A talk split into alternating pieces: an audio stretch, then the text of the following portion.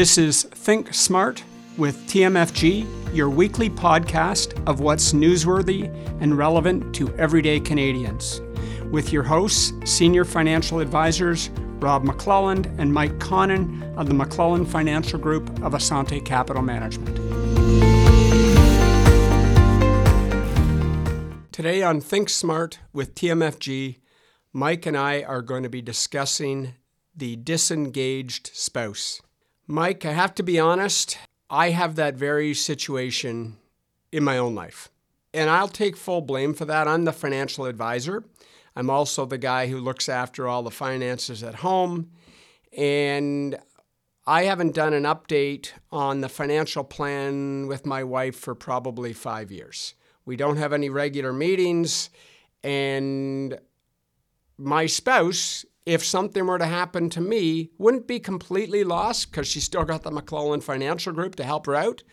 But she would certainly be starting from ground zero, let's call it. She'd be in great financial shape, but she'd have a lot of financial decisions to make.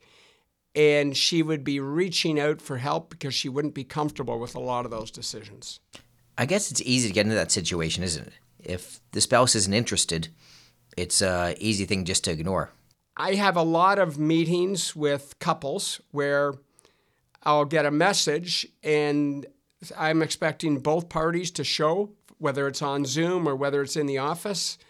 And probably a third of the time, it's just the male. And and you know, this isn't a male female thing, but I've often heard you know, my wife was busy doing other things. She really doesn't love this stuff you know, she'll come, but she prefers not to come to the meeting. And to be honest, I have about probably 10 clients that are the other way, where the, the wife takes care of all the finances and the husband doesn't have any interest in it too. So it's not just male female, but that situation, it does tend to be more of the male taking care of the finances than the spouse not, but it's not exclusive, I'll put it that way. It's interesting if I look at the clients that I'm meeting with, and I, I, I meet with about f- just a little over 50 households. And probably 25% of them are female and either widowed or divorced, most of them widowed.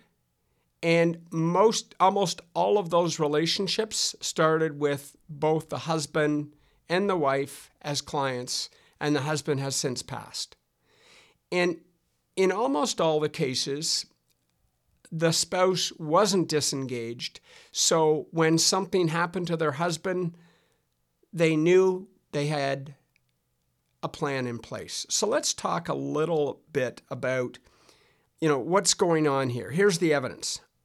Women live longer than men in every com- country on earth. In Canada, women live till 84 men to 79. So there's a five year difference. And if you make it to 65, there is a 50% chance one of you is going to make it to 95. Here's another stat I just looked up while we're talking. You know the average age of a widowed woman in the U.S.? 59 years old.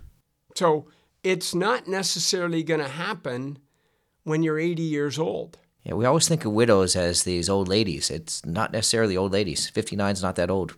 So here's some other evidence that's interesting, and this is where I saw this article on the disengaged spouse 70% of women leave their existing financial advisor. Now, that has not been the case in our office at all. And that's because a lot of the spouses are engaged.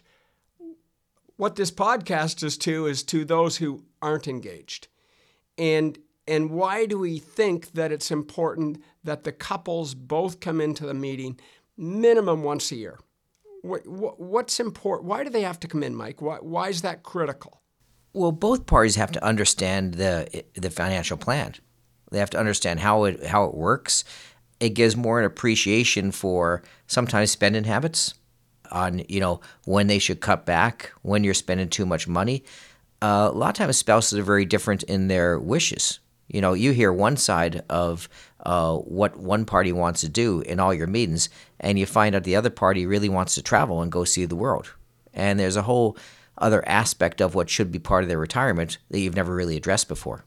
I think what they'll learn if they come in, number one, that they have a plan that we've been working on. Um, and I think that's important because that plan is, has always been forward looking, looking out over the next 20, 30 years of their retirement.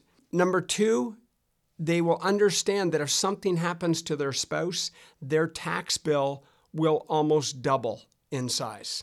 And that's because they're no longer able to split that income with their spouse. Suddenly they're taking all of that income. And in Canada, for most clients, your tax bill combined will double. So not just the, the spouses, the family tax bill. If it was 30,000 before, it will go to $60,000. That can have a big impact on a financial plan. The weird thing too is from what I found, expenses don't drop in half when a spouse dies. They stay pretty much the same you know, a little bit, but even travel, if you start traveling single, it's not much cheaper than traveling as two people. No, you still need a room. And, you know, a single room versus a double room isn't dramatically different. Or if you got, you know, it's still a room with a bed. So who knows? Women are staying healthier, they're traveling more, they're spending their money, they're connecting, they're going to be around a long time. So, what are some of the attributes that you have found, especially with women, that, that makes them successful?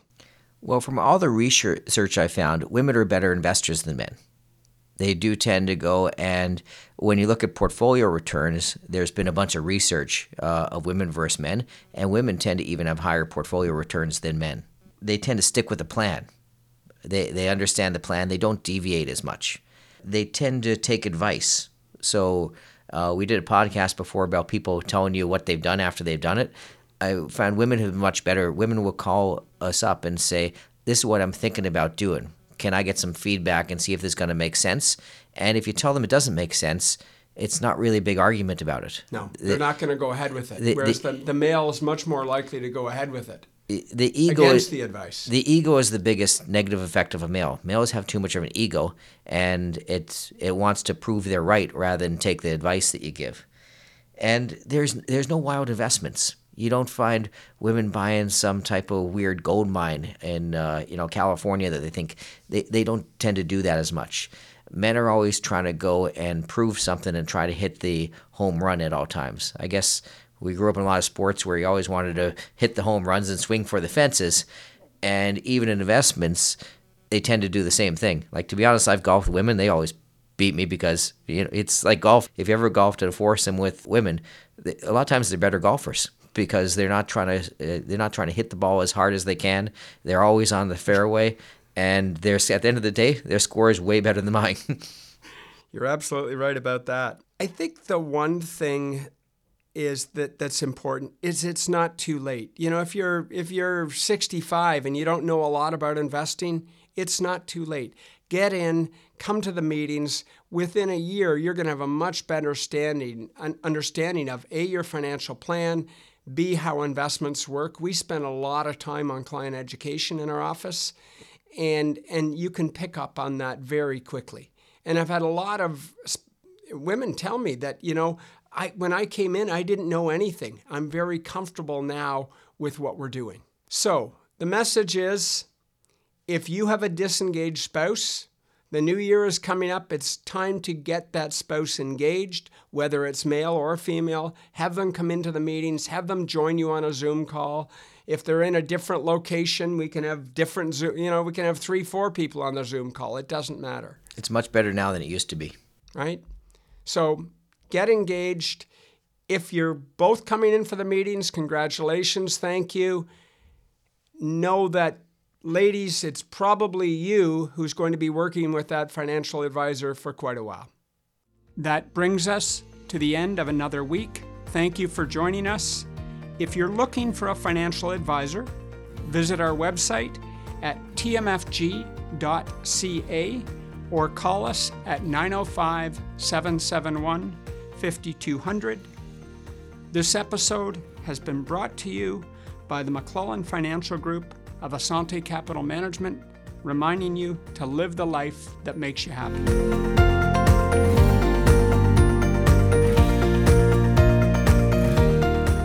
You've been listening to the McClelland Financial Group of Assante Capital Management Limited. Assante Capital Management Limited is a member of the Canadian Investor Protection Fund and the Investment Industry Regulatory Organization of Canada. Insurance products and services are provided through Assante Estate and Insurance Services Incorporated.